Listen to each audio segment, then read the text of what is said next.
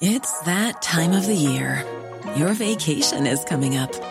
You can already hear the beach waves, feel the warm breeze, relax, and think about work. You really, really want it all to work out while you're away. Monday.com gives you and the team that peace of mind. When all work is on one platform and everyone's in sync, things just flow wherever you are. Tap the banner to go to Monday.com.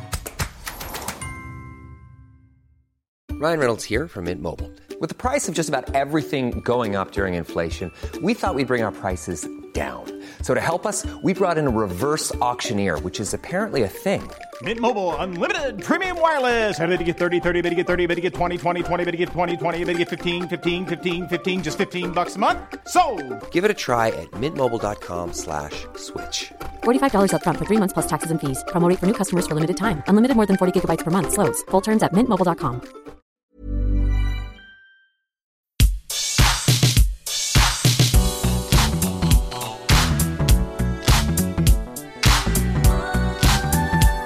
Both of us have been playing the old Zelda, the old Skyward Sword, the old Skyward Sword HD on Switch, which is your first uh, old school traditional Zelda. Now, I should probably say that I'm Scott Tilford, joined by Josh Brown.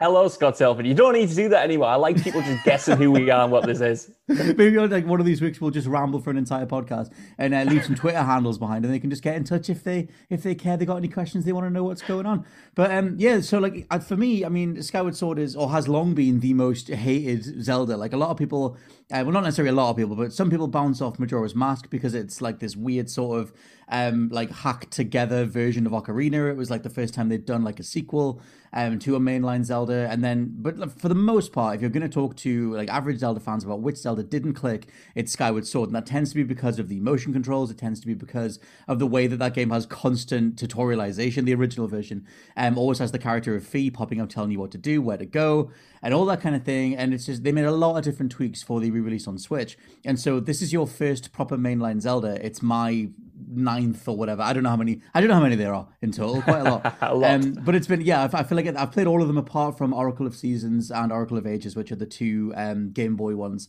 um, that they did like back in the day after Link's Awakening, I think.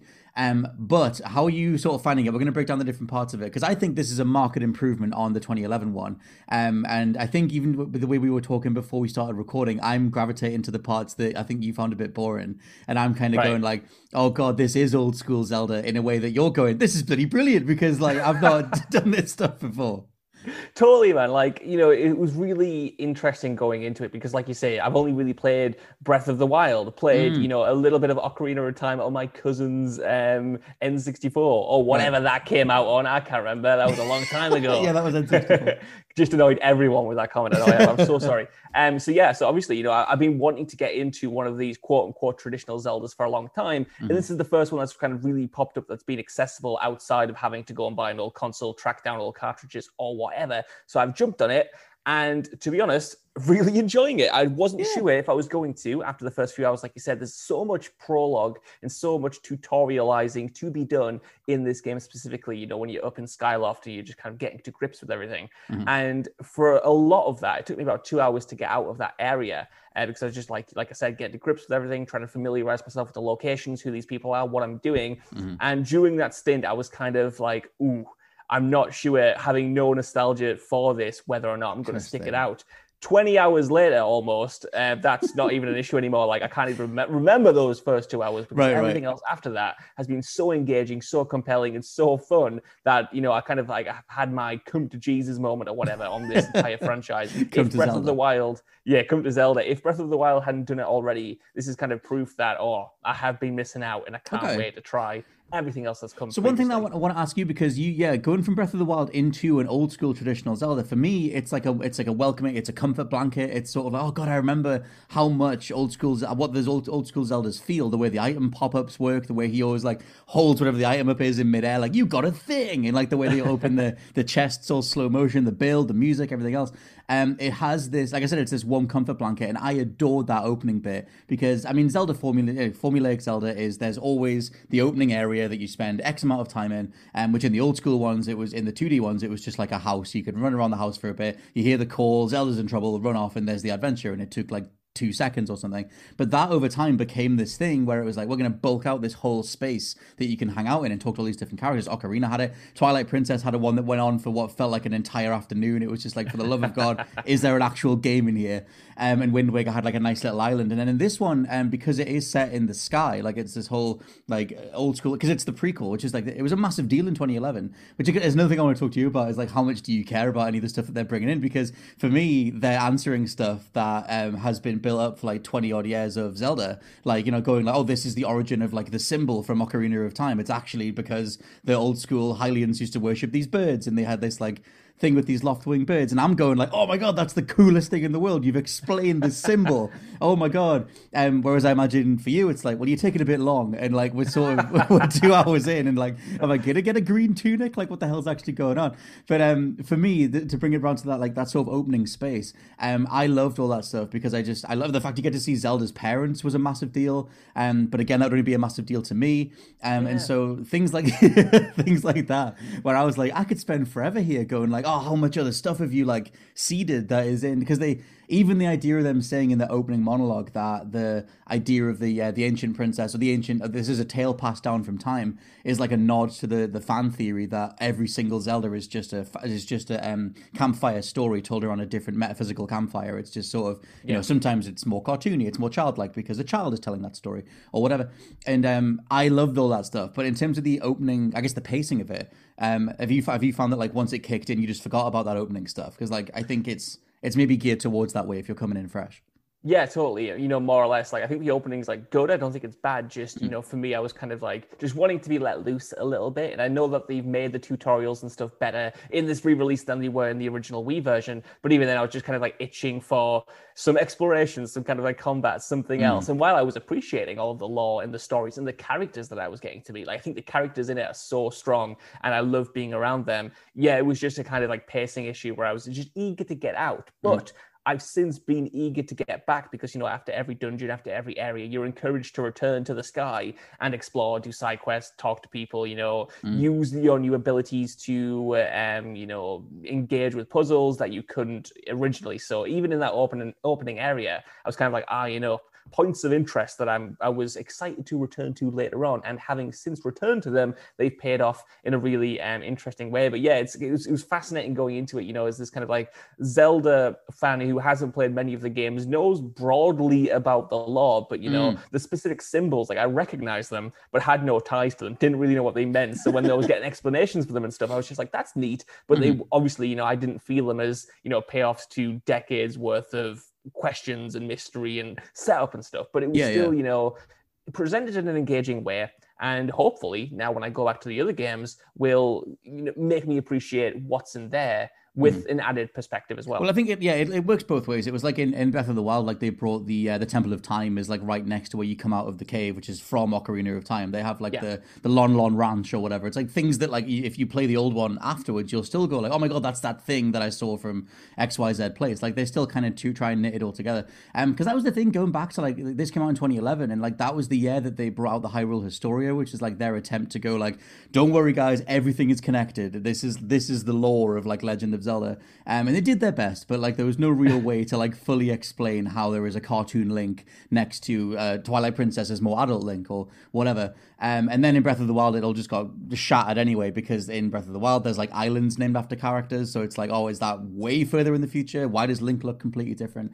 Um, one thing we should talk about though is um, in old school Zeldas, in every single Zelda other than Breath of the Wild, you are waiting to access somewhere because you don't have an item. Like you just said, you're sort of like encouraged in Skyward to go back into Skyloft and then like go to some place with like a coiled up vine that now you can hit with a slingshot and create a um, like a swing rope or whatever. Um, what do you think of that approach to game design? Does that feel more rigid and formulaic? Like, did you because when it happened in Breath of the Wild, it was like, oh my god, you guys inverted it. You gave us all the abilities the, in the first five minutes, and then it's just on you to figure out how to use them. And I love the Breath of the Wild's approach to puzzles, but going yeah. the other way around, does it feel retroactively fresh going down the here's a dungeon puzzle, here's like all these sort yeah. of things?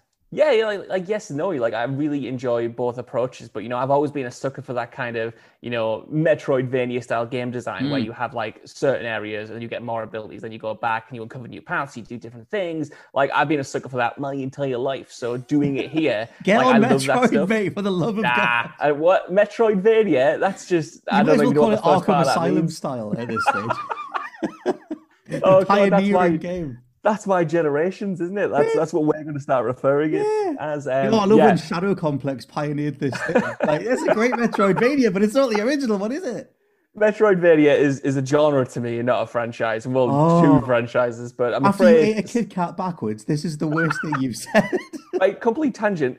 People who eat Kit Kats, how do you eat them? Do you peel them off like one by one and eat them, you know, individual fingers, or you just eat it like a grown up, take the foil off, and just chomp straight into both of them? Like no, that's no. how you're supposed to scran it. No, it's not. Age has got nothing to do with it. No, that no one is sitting around of a certain advanced age going like, "Well, I've hit the age where I eat it the wrong way. Then I just eat it downwards." no, you get it in the foil. You you run your thumb down it to like split down the foil, and then you snap it, and then you eat both halves. I don't, I don't know where you question on Twitter. Uh, Yes. This is just the Kit Kat podcast now. And I need to ask you about it because I was thinking about it. You know, when you get like a four, you know, a Kit Kat that is four fingers. Yes. How do you eat those? Still individually? Because for me, I split it in half, eat two versions of two. Like Oh my in, God. in full like that. That's how I eat the. That's how I eat the four. So I eat the two in tubes. Mm, you're you're taking like the lengthways, and then you go downwards. You eat it like down Yes. the length, which is ju- I just I can't. I mean, I if you're starving, I get it, but that's, That's it. I'm always starving, mate. I'm always hungry, so I just I want to just slam it in my mouth as quick as possible. I can't believe you had a four. You had like it's encouraging you to split them. It's like here's more splits, and you've gone no. I'll split that into two chomps. Why don't you just Split eat all four of it in one go? Nah, that's perverted. See, that's the step too far. That's insane. that is insane. You just split it into two, or maybe if you're feeling generous, then you split it into four individual ones. Anyway, Yeah. what were we talking about? We were talking Sword. about the old cheeky puzzles and old school Zelda approaches to said puzzles.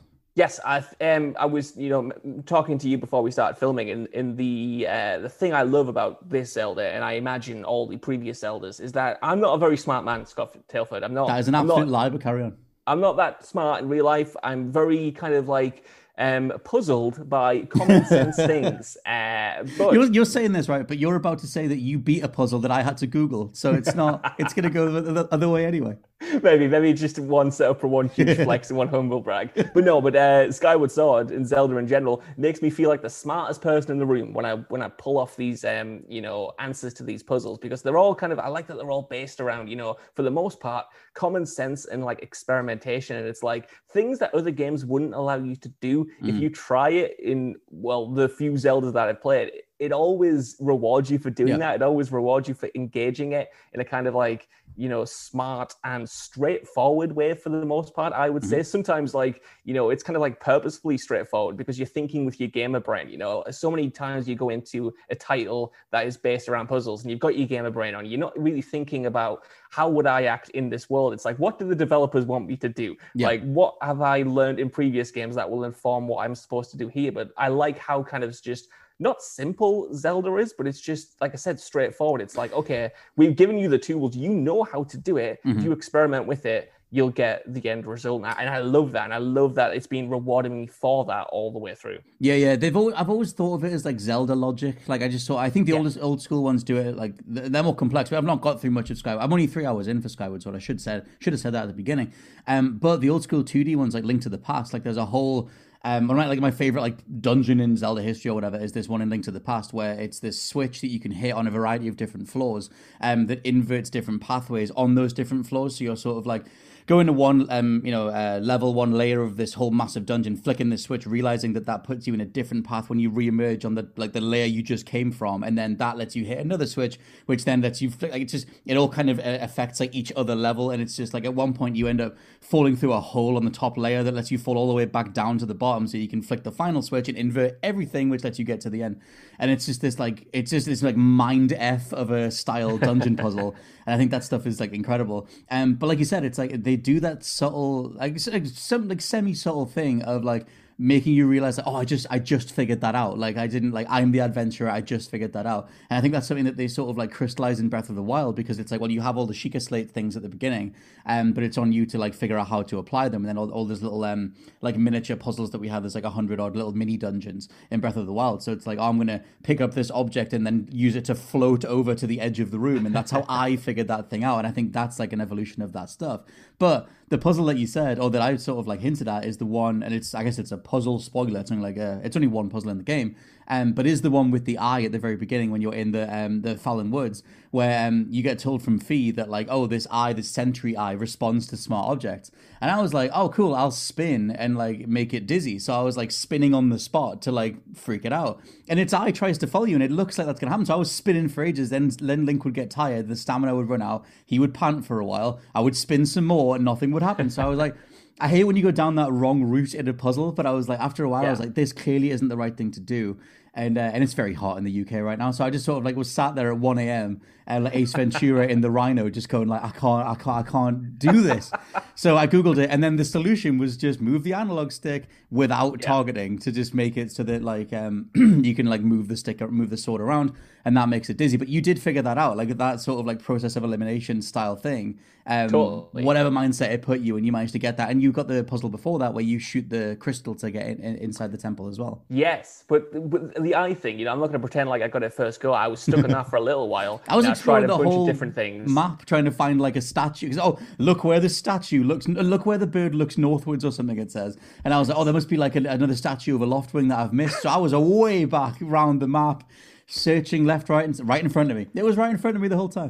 That, that crystal one, I just like you, you mentioned it to me this morning. I was like, "What? What puzzle? What crystal puzzle?" I didn't even uh, realize. Like, yeah, nothing to me. Another flex. but yeah, like the eye one, like I was stuck in it for a while. But then obviously, you know, like you, I, I mean, you were so close there. Like you were on the right wavelength. I got it through like luck eventually when I was kind of like, you know, I saw it like moving around and I was kind of moving it a little bit faster. And I was like, "Huh, what if?" And then mm. that what if turned out to be the solution. And, and I love it when the what if becomes exactly what you were supposed to be doing. But yeah, I've been like stuck a few times, mm. and I always, like you said, um, go to Fi because you can ask uh, them for help and you can give them a little they give you a little hint about what you're supposed to do mm. sometimes mm. it's more clear than other times but i like that you know even if i'm getting stuck even if i do need this help which i mm. absolutely do it nudges me just enough that I still feel like I'm getting a reward from figuring it out. Like if it just gives me one bit of information, like in an escape room, I suppose. You know what I mean? Like you're getting kind of like helped along, that you're getting a bit of information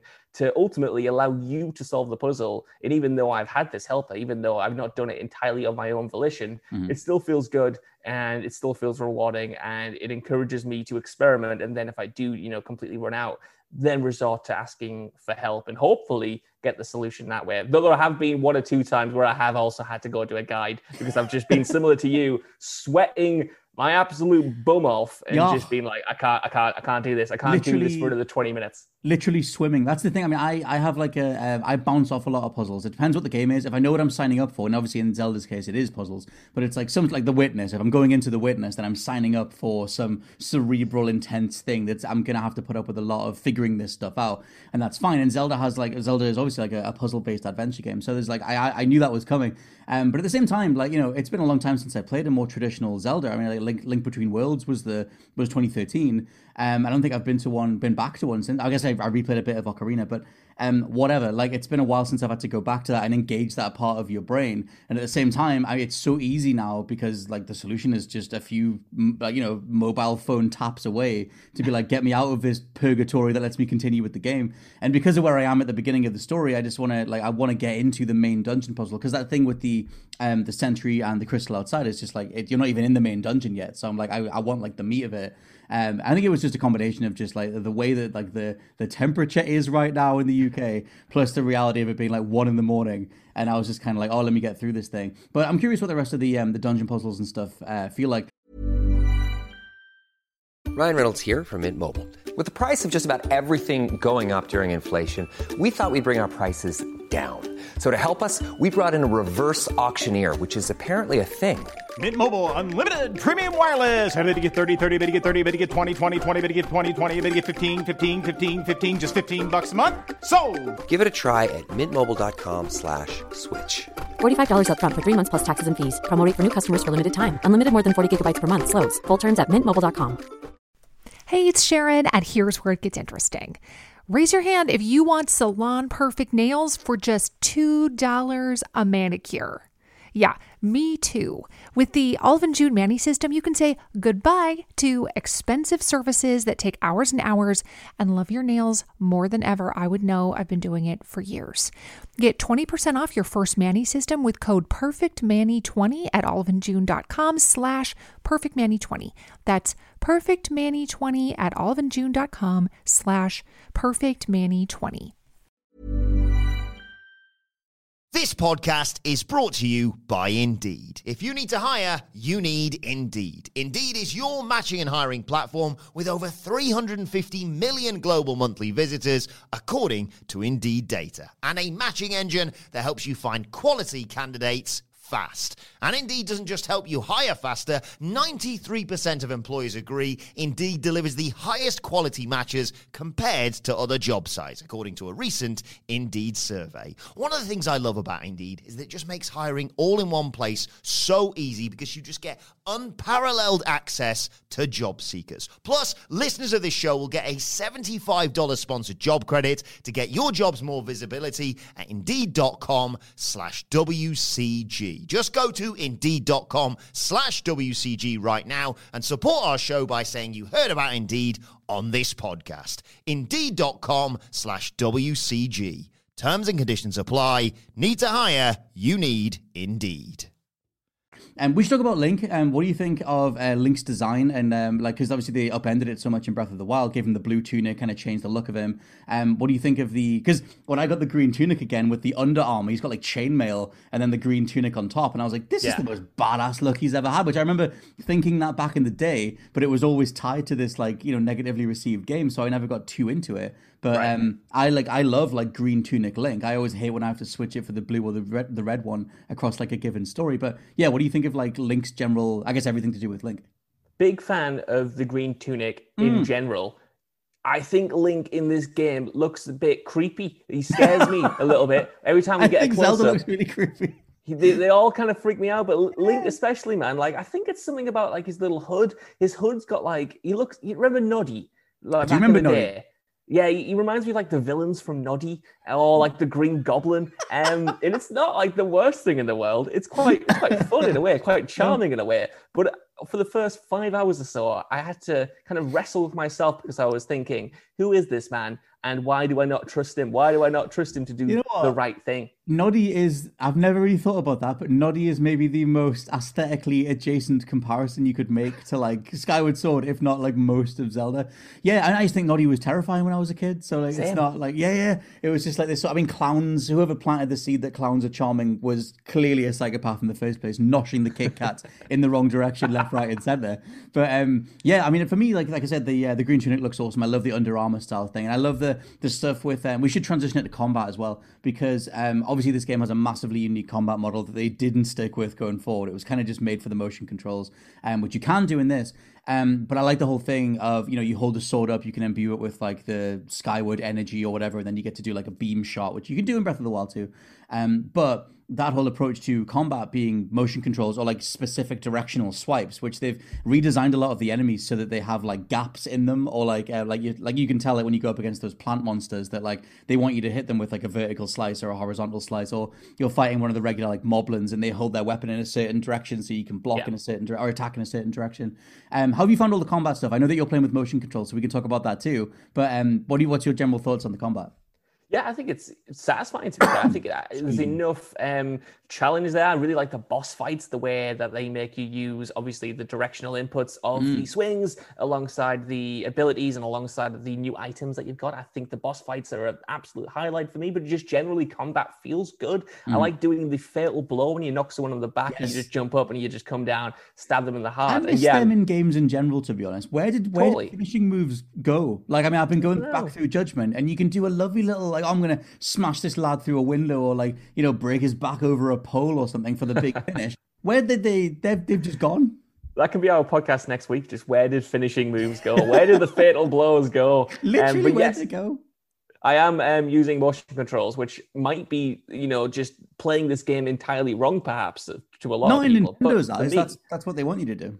That's what I mean. You know, I originally started with uh, handheld, which automatically switches it to the um, controller. You know, the controller-based controls. That doesn't make any sense, but you know what I mean. Not motion But Mm-hmm. you, control. start using the right analog stick to uh, do swipes That's instead it. of moving the, the old arm. But yeah, That's it, yes. But when I um, docked it, it went on the big telly, and that's when it just automatically went to motion controls. And I was like, oh yeah, I forgot these were even in the game. This is how little I kind of like know about this game's reputation. So I just stuck with them, and now that's my preferred way to play it because I think you know it is finicky a little bit, and you have to do a lot of recalibrating, especially in flight. I think flight is kind of not very great with the motion controls, but moment to moment combat exploring i think it just adds an extra dimension and i've always been a sucker for motion controls anyway this is gonna maybe break your mind scott telford and i can't even look at you while i say it but the first time i played resident evil 7 not 7 resident evil 4 was on the wii with the motion controls like that was See, my first experience I did know this about game. you. I it's all right. I've already thrown up over this before. I can't. It can't get to me again. Um, no, I mean, I I mean, I don't know. I don't. I don't mind motion control aiming. Like I, I never got on board with the absolute lunatics that said that Splatoon two was better with motion control aiming. Maybe it is, but I couldn't get there. But the aiming in Skyward Sword, I still use the motion aiming for the slingshot and for like looking around and stuff, using the dowsing thing to um see where you need to go next. Like I don't. I don't mind motion aiming. It is quite accurate. Um, and I like the idea of it. Like especially in this case, I still remember when uh, Shigeru Miyamoto showed off um, when he was on stage. That le- have you seen that legendarily like the E3 fail where he tries to show off? oh Oh my god, probably that was, not That was the E3 that largely buried this game in the first place. Was uh, Miyamoto coming out, and it's a great entrance. He comes out with the sword and the shield, and he's like, "Hey, the next Zelda! Oh my god!" And everyone's freaking out. And then he does a gameplay demo, and the motion controls do not work at all on a, in a live stage environment for a good half hour. It's a it's very brutal.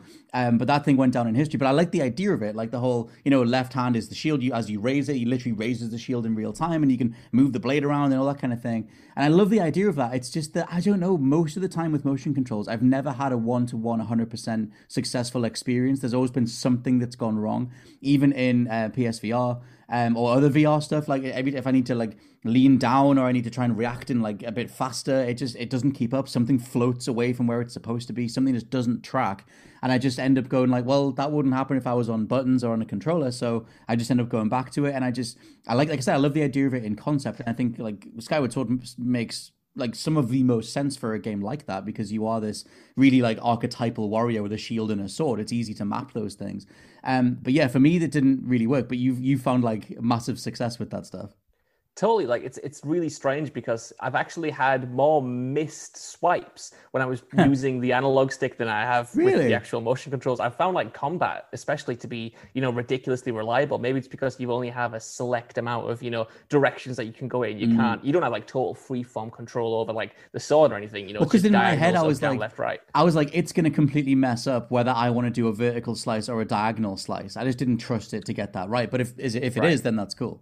Yeah, I mean, like like I say, I've had no problems. I think the only problems that I've encountered is when it comes to whether I'm controlling um, some of the flying items or whether I'm actually in flight myself. Then it can be a bit finicky. Then you're having to always recalibrate. Then I'm kind of like a bit bit annoyed, a little bit frustrated. But for the most part, like I, I I I like them anyway. But I do think it adds like an extra extra element of tactility and an extra dimension to the world. You know, if I'm rolling bombs like bowling balls and I hit someone with it, like that feels good. And it doesn't feel like it takes, you know, a ridiculous amount of um, positioning or skill to pull off. It feels more intuitive than I expected it to. I expected not to use the motion controls at all, Right, to be right. honest. Um, and now I find myself, you know, turning them on if they ever automatically turned off. Of course, if I'm playing ha- handheld, though, I'm not gonna, I'm not gonna do that. I'm not gonna put myself through it if it's handheld. But no, no, no. Otherwise- don't want to be sitting with it with a tablet in front of you like that. That sort of old Switch uh, advert of the guy on the plane with his little tablet Yeah. on the fold down seat. Um, because are you doing like motion controls like sat down, like sat down with the motion controls? Are you standing up full? Because I would want to do like full on. Let me stand up. Let me, let me pretend I'm Blink. I mean, it's named after me anyway. So like I'm to be standing up there with the the sword and shield. Or have you found like a happy medium?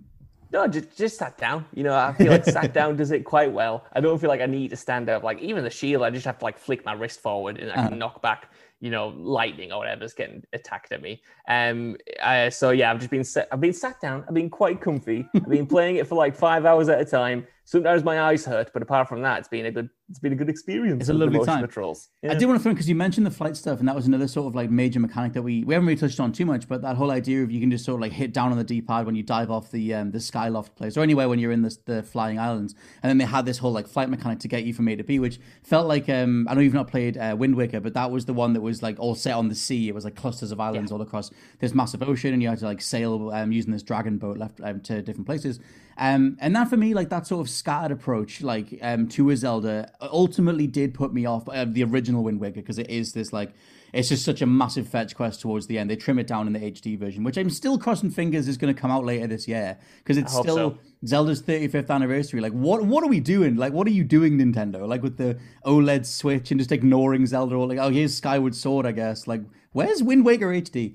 But um, that whole idea of taking Wind Waker's sort of ethos approach to level design environments, and then going like, what if that was in the sky, and then giving you the bird to fly around on the um, the loft wing. Um, I like I like the idea of like you like, you raise up, and then if you dive, you can get more um, speed as, as you come out of it. It's kind of like Arkham City style, um, which I get, but I still think Arkham City did it better. I feel like the gliding has more power in like Batman. I feel like I can't think of that many gliding mechanics in games um, that have pulled it off very well. But what's your thoughts on that that idea being that that's the way that you get around the majority of places in uh, Skyloft? I dig it. And, you know, like I said, maybe this is also a benefit from not knowing anything else. But for me, having that kind of like, you know, connected hub world that kind of like shoots off into these, you know, beams of light that let you go down to the surface, let you go down to explore these other worlds. Like for me, that's, I, I thought that was a really neat way to connect everything and you know make it make sense that you're constantly going backwards and forwards from the sky to the surface and i, I just couldn't stop thinking that if i had this when i was a kid if i just wasn't so well first of all if i could afford an, any kind of nintendo uh, system but also if i wasn't so you know weirdly against nintendo and mario and zelda like i was being a Oh, everyone had that quote-unquote phase where it's like, oh, oh, Mario's for kids. I mean, give me Sonic. Like, yeah, I'm totally Yeah. Honestly, up, for, for me, I was even more obnoxious, Scott. I was like, I don't want Mario, I don't want Zelda. Give me Solid Snake, give me um, Call of Oh, Duty, give me all that stuff. Oh, um, yeah, like I was just thinking, like this is such a cool way, such a you know creative way to connect everything. And while the flying itself isn't the most fun thing to do, and it is a Mm. little bit slow, I like that you have these other islands kind of like dotted around in the sky, and the fact that everything kind of like is connected, and you're uncovering places by shooting light into them, and then you're literally diving from the sky Mm. it, it like down into them. I just thought that was quite cool and doesn't really. I don't know. I prefer that rather than segmented levels, even though the levels obviously are still segmented in a way. Mhm. Yeah, it's a bit Mario Galaxy style of just sort of like, oh, let's like we can we, we can actually do more like biome variation because we can split all this stuff apart.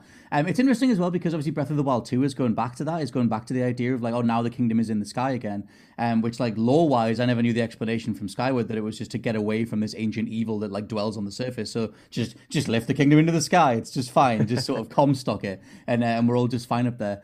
But um, I like that it's sort of it's it's a nice like thematic bridge, I guess, and like some of the um, that the first time you dive off the Loftwing and just fall through the clouds, like the camera goes behind you and it is still in game, and I was like, oh, this is like a little taste of what it's going to be like in Breath of the Wild too, because they've already they've had that screenshot out of Link like free falling through the clouds, and I was like, oh, I'm like looking forward to this stuff. So I like that they've like I guess picked Skyward Sword like to be the one that they bring back out. It's obviously ten years since it came out and stuff, but it kind of works as like a bridge to like Breath of the Wild 2 anyway. Um, do you have any other um, final thoughts or other sort of general thoughts you've got on Skyward Sword? Because you're, like I said, you're way further than me in it. And I know obviously you're going to finish it and stuff, but what's your, like, I guess, general mentality thoughts on where you're at right now? Yeah, I mean, I, I was loving it for like the first 10 f- to 12 hours or so. And Then I hit, um, I must admit, I hit a little bit of a lull when, um, you know, I kind of did the big kind of like three biomes and then you're forced to kind of like go back to them and look for uh, three other things like around there, you know, using your powers to explore new areas. And there was a little bit of stop and start in the pacing there that I didn't love, but I'm over that hump now and I'm into like the end late game dungeons and those are really good. Those are really creative. You know, I mm. did one last night that took my breath away a little bit, but I just kind of, I guess, as an as an ending thing, I kind of want to explore a little bit very quickly about what you mm-hmm. said there about like this kind of like being a bridge to Breath of the Wild. Because when this was announced, when the remaster was announced, and Nintendo were very much kind of like, you know, relying on the fact that, you know, people who like Breath of the Wild might like this. They were drawing comparisons Mm-hmm. with them. They were like, look, if you enjoyed what you picked up in 2017, you're going to enjoy this one because it shares a lot of elements. And while I, I think that's a little bit egregious I in know if I'd agree with that to be honest, but I know. I, I don't know if I fully agree. I can see the connection in places. I can see where if you enjoyed certain things in Breath of the Wild that I did, you can come here and kind of like not see where those systems started, but see how they were evolved, see how the world was evolved, see how the mm-hmm. gameplay was evolved. Because in a lot of ways, I do think the approach to some of the puzzles, to the, to the world, to what you can do very much leads into Breath of the Wild. Just that you know the control you have over the character is more limited. Like you, you don't have the same free form agency over hmm. w- obviously where you can climb, where you can jump, even you know all that stuff. It comes into Breath of the Wild. But the other stuff, I I do appreciate the connective tissue that is there. I don't think it's the exact kind of spiritual successor that Nintendo were billing it as, but it is. It is interesting that Breath of the Wild was like my first big Zelda, hmm. and going into this one, if it does feel like a natural segue, it doesn't feel anywhere near as jarring as I was expecting from people who have told me like, "Oh, Breath of the Wild so different from the traditional Zeldas." Because looking at these two, at least, Uh-huh. like obviously I, I I can see where they are markedly different, but I can also see where they're very very similar. You know? Yeah, yeah. They, they still share like I mean, it's, yeah, it's still Zelda. It's still I mean, the, like the audio footprint of a Zelda is still quite identifiable. Like the I mean, I love the music in Skyward Sword. Like the, even this, that that stupid bullies like the bully theme that comes in when that that guy's like bullying you at the beginning. He's got this like slow trumpet waddle. It's just so great. Um, but yeah, I think that yeah, the actual like DNA of the of the series like comes through. I don't know if I would side with those people that like yeah do because people who who don't like Breath of the Wild really don't like Breath of the Wild because it is so different to the old school stuff. Um, and I was like so ready to break free of that stuff because it's all. If you go back and play Ocarina of Time, it's not that much different from Skyward Sword. Like they're not like the like the series has traveled a lot, but like the actual call out, I'm gonna lock on, I'm gonna rotate around this guy, backward jump, forward jump. Like obviously they added the combat model in Skyward, but the majority of 3D Zeldas play the same. And it was like I was waiting for, and the, the structure of them is the same. Like here's the safe area, um, at the very beginning, and you know you protect these people and get these items, and then go to these dungeons, and this stuff will open up. And it's they did that for like you know 20 odd years, and I was just like okay. Or like, oh, I guess 15 years, and I was like, I'm ready for something else. So I was someone who was like loving Breath of the Wild because it felt like a breath of fresh air to that franchise. But I get why people were so like they just want more of that like traditional style stuff. One other thing I was going to ask you though is um, because we like are in the year the 35th anniversary year of Zelda. Do you think if they then said because you're like new to the the old school stuff, if they made more re-releases like for more people like you, do you, were you up for like okay right let's do like two, three, four more 3D Zeldas, or do you think like they should actually scatter them out like they've done with this and tie them into like 10th, 20th year anniversaries going forward? Oh, dude, like being incredibly selfish, perhaps. I want them all right now. If they were all available right now, not even like full on remasters, if I could just play the old ones on the Switch, like, you know, like Right. ports of them, I would play them all back to back. Like, you know, I, I, I enjoy going through franchises anyway, and I've wanted to do Zelda for the longest time. I was Mm-hmm. disappointed that, you know, Ocarina of Time, Wind Waker, etc., weren't available on the Switch like I thought they were going to be when I bought the Switch. They I were still just, can't you know, believe that. Yeah. on the on the Wii U instead and on the Wii and stuff. Um, so I've I've been waiting for these games to be able to play them in a in a cheaper, more accessible way for like the longest time. So yeah, for me, if they were to release more by the end of this year, I'd play them immediately. I'd play them back to back. I'd live on Zelda. I'd watch the old animated series or whatever it was, the Sega CD thing. Um, and I'd just live in that world for a bit because I want more. the uh, the old Philips CDI so you could see that the worst animation in human history. That's it, yeah. Um, it's uh, it'd be a hell of, I think Twilight Princess's intro would make you run for the hills because it's the it's the stuff from the beginning of this, but without the lore payoff. It's just sort of like Right. it, oh, it takes forever to get going. But um, but yeah, not to worry. Anyway, we'll uh, we might check back in on Skyward Sword depending on um, well, well there's nothing else to play, so uh, we'll just see what happens, uh, how we feel this uh, this time next week. But for now, this has been whatever this has been, and I've been Scott Tailford, joined by Josh Brown. Always a pleasure, Scott. Always, always a pleasure. Always a pleasure. We'll catch you all next week. Bye bye. Bye bye. Make sure you eat your Kit Kats properly. That's the last thing I have. And by say. that I mean split them for the love of God. No.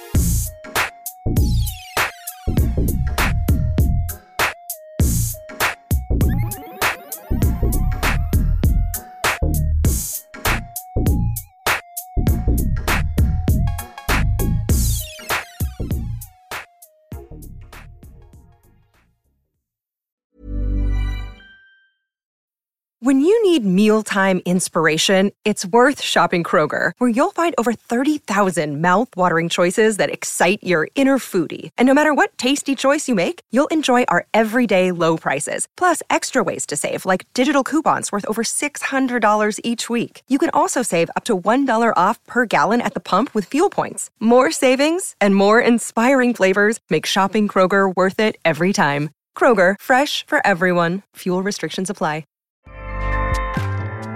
ACAST powers the world's best podcasts. Here's a show that we recommend. The Real Housewives is a guilty pleasure for most, but if you're looking to not feel guilty about that pleasure, tune in to Everything Iconic with me, Danny Pellegrino, where I break down all the messy moments and behind the scenes antics of Bravo's popular franchise. And on Everything Iconic, I also interview celebrity guests like Kelly Ripa, Keke Palmer, Drew Barrymore, Cameron Diaz, and more about their guilty pleasures, their past work, and so much more. So if you're pop culture obsessed and find yourself watching way too much reality TV like me, tune in to Everything Iconic with Danny Pellegrino wherever you listen to podcasts. ACAST helps creators launch, grow, and monetize their podcasts everywhere. ACAST.com.